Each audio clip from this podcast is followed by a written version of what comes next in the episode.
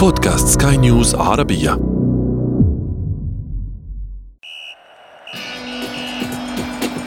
أثير الكرة.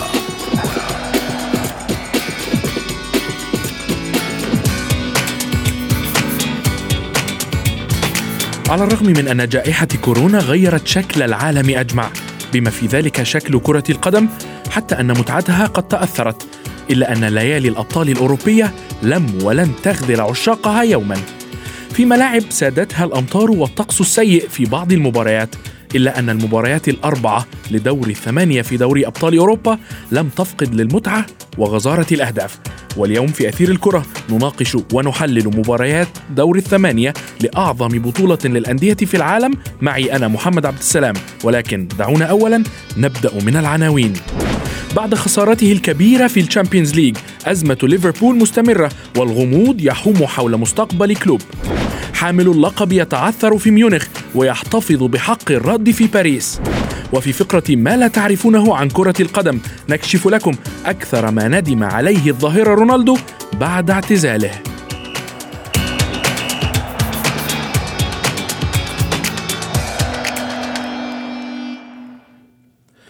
مرحبا بكم في حلقة جديدة من أثير الكرة. في عالم المستديرة اعتدنا على مشاهدة إحدى الطرق الشرعية للانتقام، فهناك فريق يقصي الآخر في بطولة، وفي الموسم التالي يأتي الخاسر وينتقم بأكثر الطرق متعة للكثير من الناس في العالم، وهذه هي متعة كرة القدم.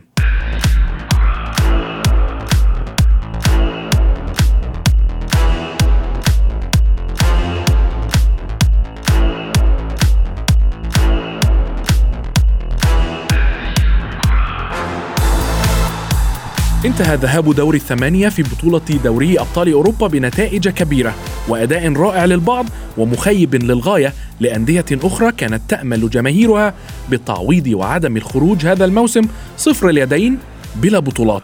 نتابع التقرير التالي بصوت إيمان جبور ثم نواصل مع ضيوفنا.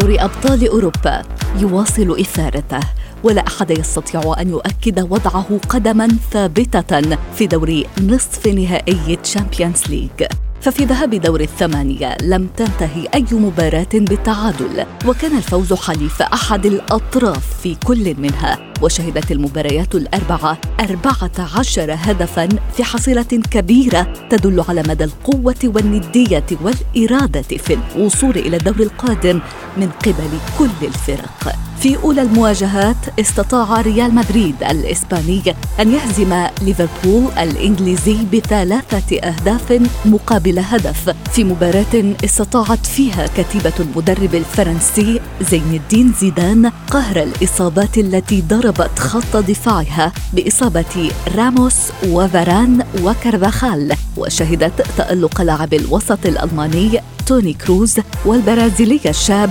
فينيسيوس الذي استطاع إحراز هدفين من بين ثلاثية فريقه. أما ليفربول فمعاناته مستمرة سواء دفاعيا أو حتى في خط هجومه الذي أصبح ينقصه الانسجام كما كان في السابق. فشاهدنا رفاق صلاح وماني وهم يعانون بسبب غياب النجم الهولندي فان دايك. حتى إن كثيرين اعتبروا أن نتيجة المباراة كانت أقل بكثير مما استحقه النادي الملكي.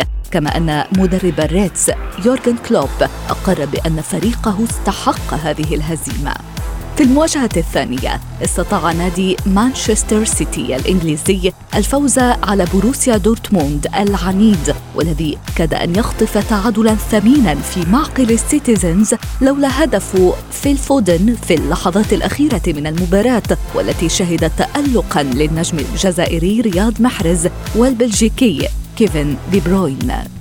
وفي واحدة من أكثر المواجهات إثارة ومتعة منذ بداية هذا العام تمكن نادي باريس سان جيرمان الفرنسي من الفوز على حامل اللقب البافاري بايرن ميونخ بثلاثة أهداف مقابل هدفين في ميونخ في مباراة شهدت تألق الشاب الفرنسي كيليان مبابي وتسجيله هدفين ليصل إلى الهدف رقم 26 في ال Champions League أما المواجهة الأخيرة فانتهت لصالح تشيلسي الإنجليزي بهدفين نظيفين على بورتو البرتغالي العنيد. في مباراة أثبتت أن تشيلسي يسير على الطريق الصحيح مع مدربه الألماني توماس توخيل وأنه سيكون منافسا شرسا لأي فريق إذا ما وصل إلى المربع الذهبي. جولة انتهت والجميع يترقب جولة الإياب خاصة أنه لم يحسم شيء بعد. فهل تستمر المفاجآت في البطولة الأعرق للأندية في العالم؟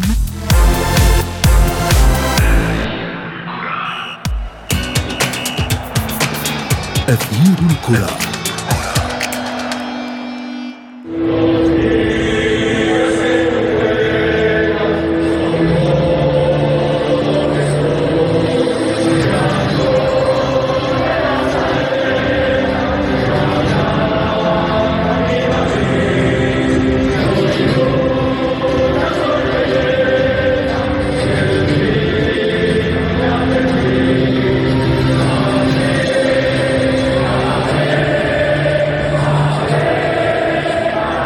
كما عودتنا ليالي أبطال أوروبا مزيد من المتعة والإثارة في كل جولاتها ومبارياتها.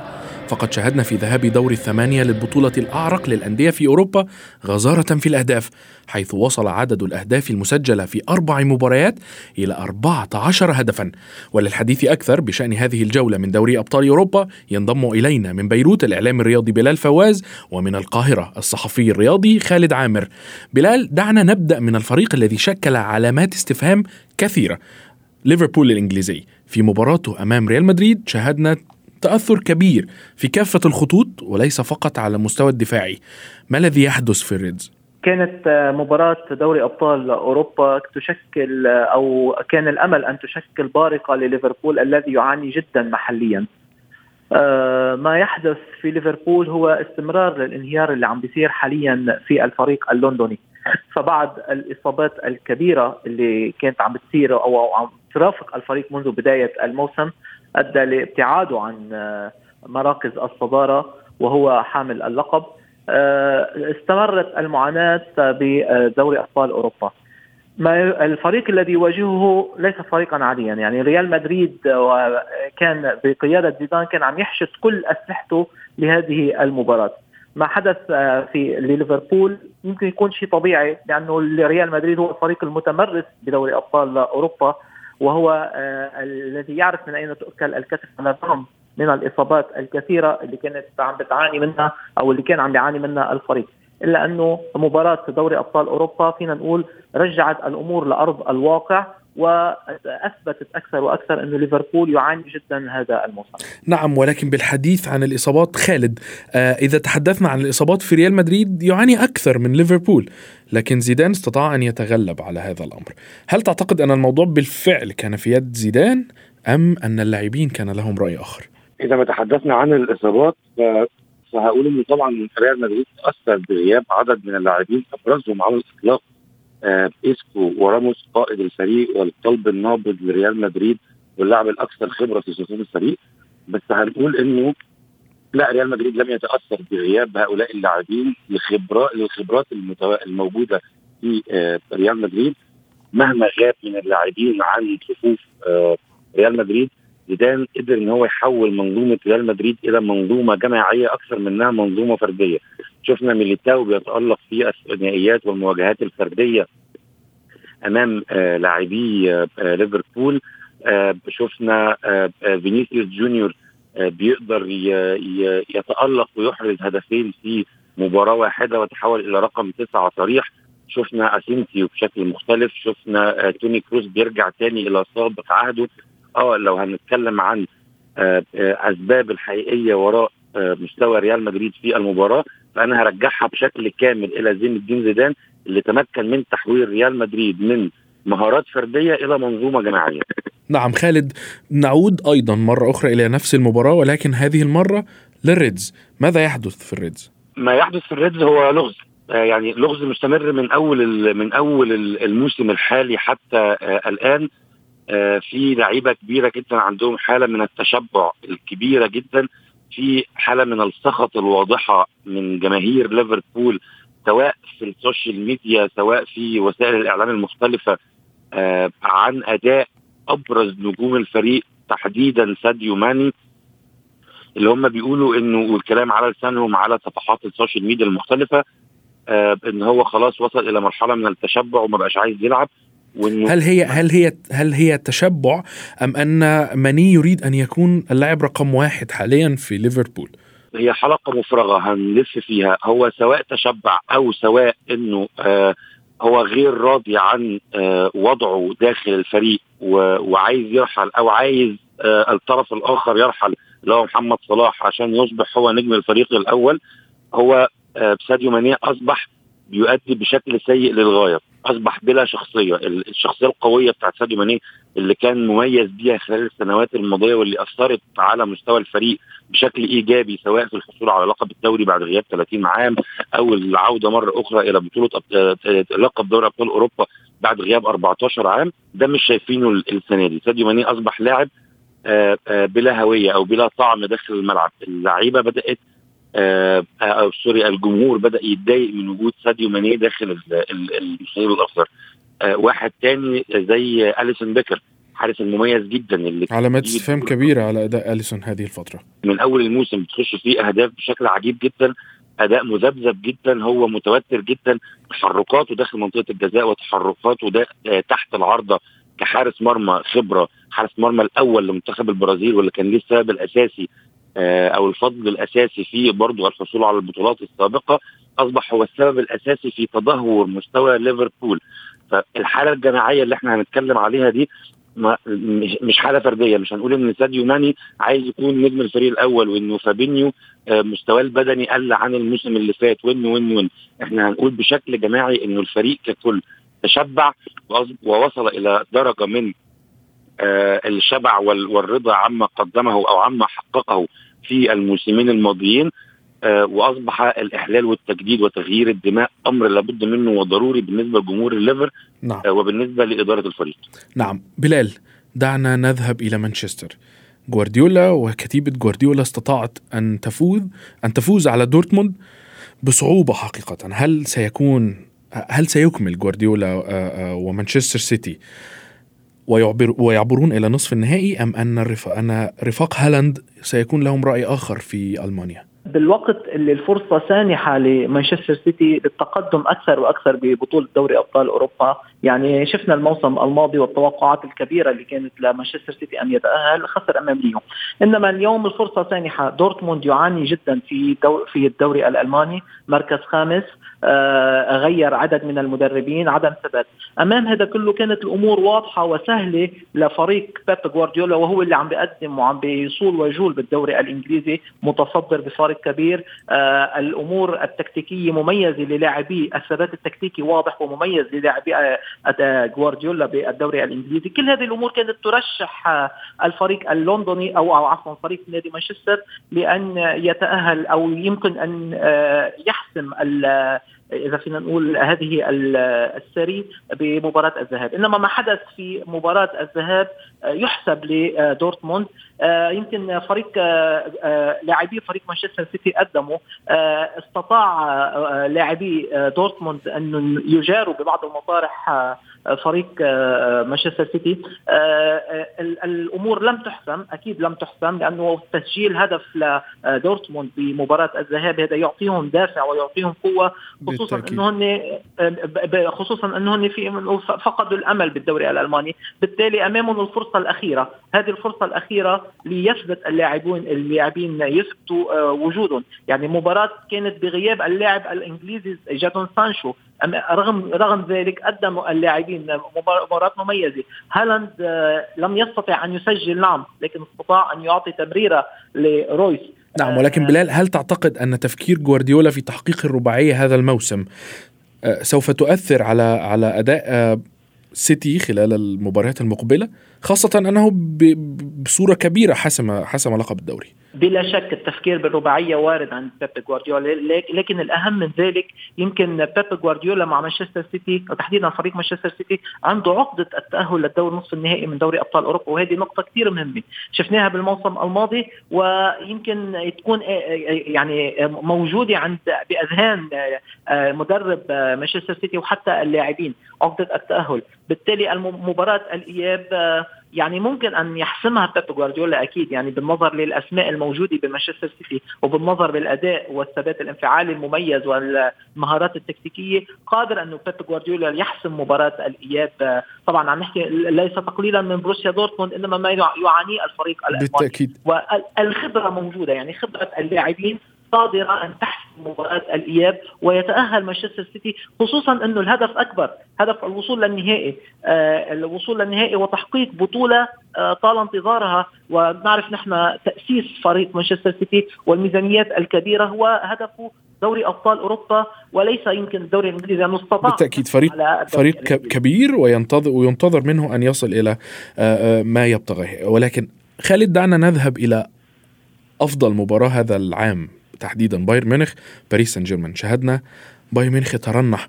شاهدنا بايرن ميونخ آه، آه، يخسر أولى مبارياته أوروبيا منذ مارس 2019 هل هل هنا هل هناك أزمة بالفعل بين الإدارة والمدرب فليك؟ خليني أقول على آه، كم نقطة فيما يخص مباراة بايرن ميونخ للساده المستمعين برضو.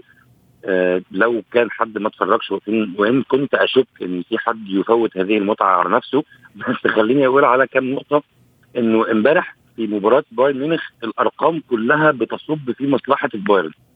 يعني بنتكلم على آه، استحواذ 63% لصالح البايرن آه، شاط 31 كورة منهم 12 كورة على المرمى ما وقعش في مصيده التسلل سوى مرة وحيدة طوال أحداث المباراة وحصل على 15 آه، آه، كرة ركنية آه، خلال المباراة. نعم ولكن في النهاية نجح باريس سان جيرمان في ترجمة الهجمات إلى أهداف.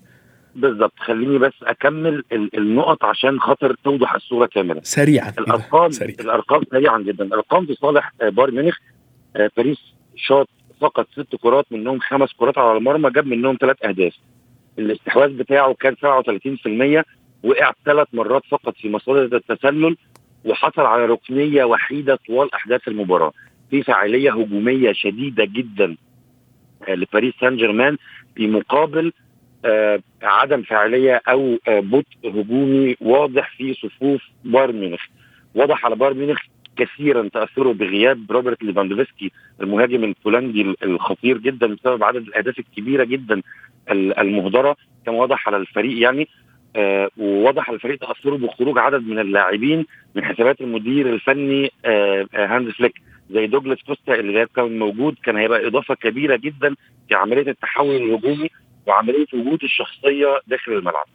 على الرغم برضو لازم نقول إنه لعيبة باريس سان جيرمان أبدعوا بشكل شخصي خاصة نيمار اللي عمل أسيستين ولا أروع وكيليان امبابي اللي تمكن من إحراز هدفين بس هقول إنه المفاجأة أو الفضل في المفاجأة اللي عملها باريس سان جيرمان امبارح بيرجع لثلاث أسباب رئيسيين. العناصر بتاعت بايرن ميونخ الغائبة تألق نافاس كبير جدا في الذود عن مرماه من 12 كورة آه ما بين الثلاث خشبات صد منهم 10 كور والمستوى السيء جدا جدا جدا لمانويل نوير وخط دفاعه في مباراة الأمس واللي كانوا السبب الرئيسي في الهدف الأول والهدف الثاني، الهدف الثاني شفنا شكل غريب جدا لخط الدفاع. بيتقدم كله مرة واحدة عشان يكسر مسافه التسلل. ماركينيوس اللي هو أصلا center back بياخد الكورة ينفرد بها تماما بمانويل نوير غير خطأ مانويل نوير اللي في الهدف الأول. نعم سننتظر مباريات الإياب وما ستسفر عنها. كنت معي من القاهرة الصحفي الرياضي خالد عامر وأيضا من بيروت الإعلام الرياضي بلال فواز. شكرا جزيلا لكما.